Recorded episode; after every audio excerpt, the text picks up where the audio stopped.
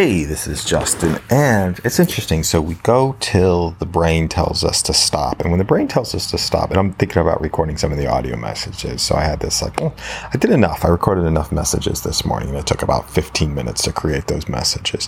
And the brain's like, oh, stop. And no, so now what I like to do is, uh, you know, engage in a little bit of a dance with the brain to see, uh, are you telling me to stop because there's a breakthrough that's about to happen, and you're just testing me, or are you telling me to stop because the energy is starting to wane, and we want to head into uh, a different direction. So uh, yeah, start to look at that. So we start recording. So acknowledge what the uh, it's not even a request. Acknowledge that thought that comes up, and uh, and then dance with it and see where it's actually working.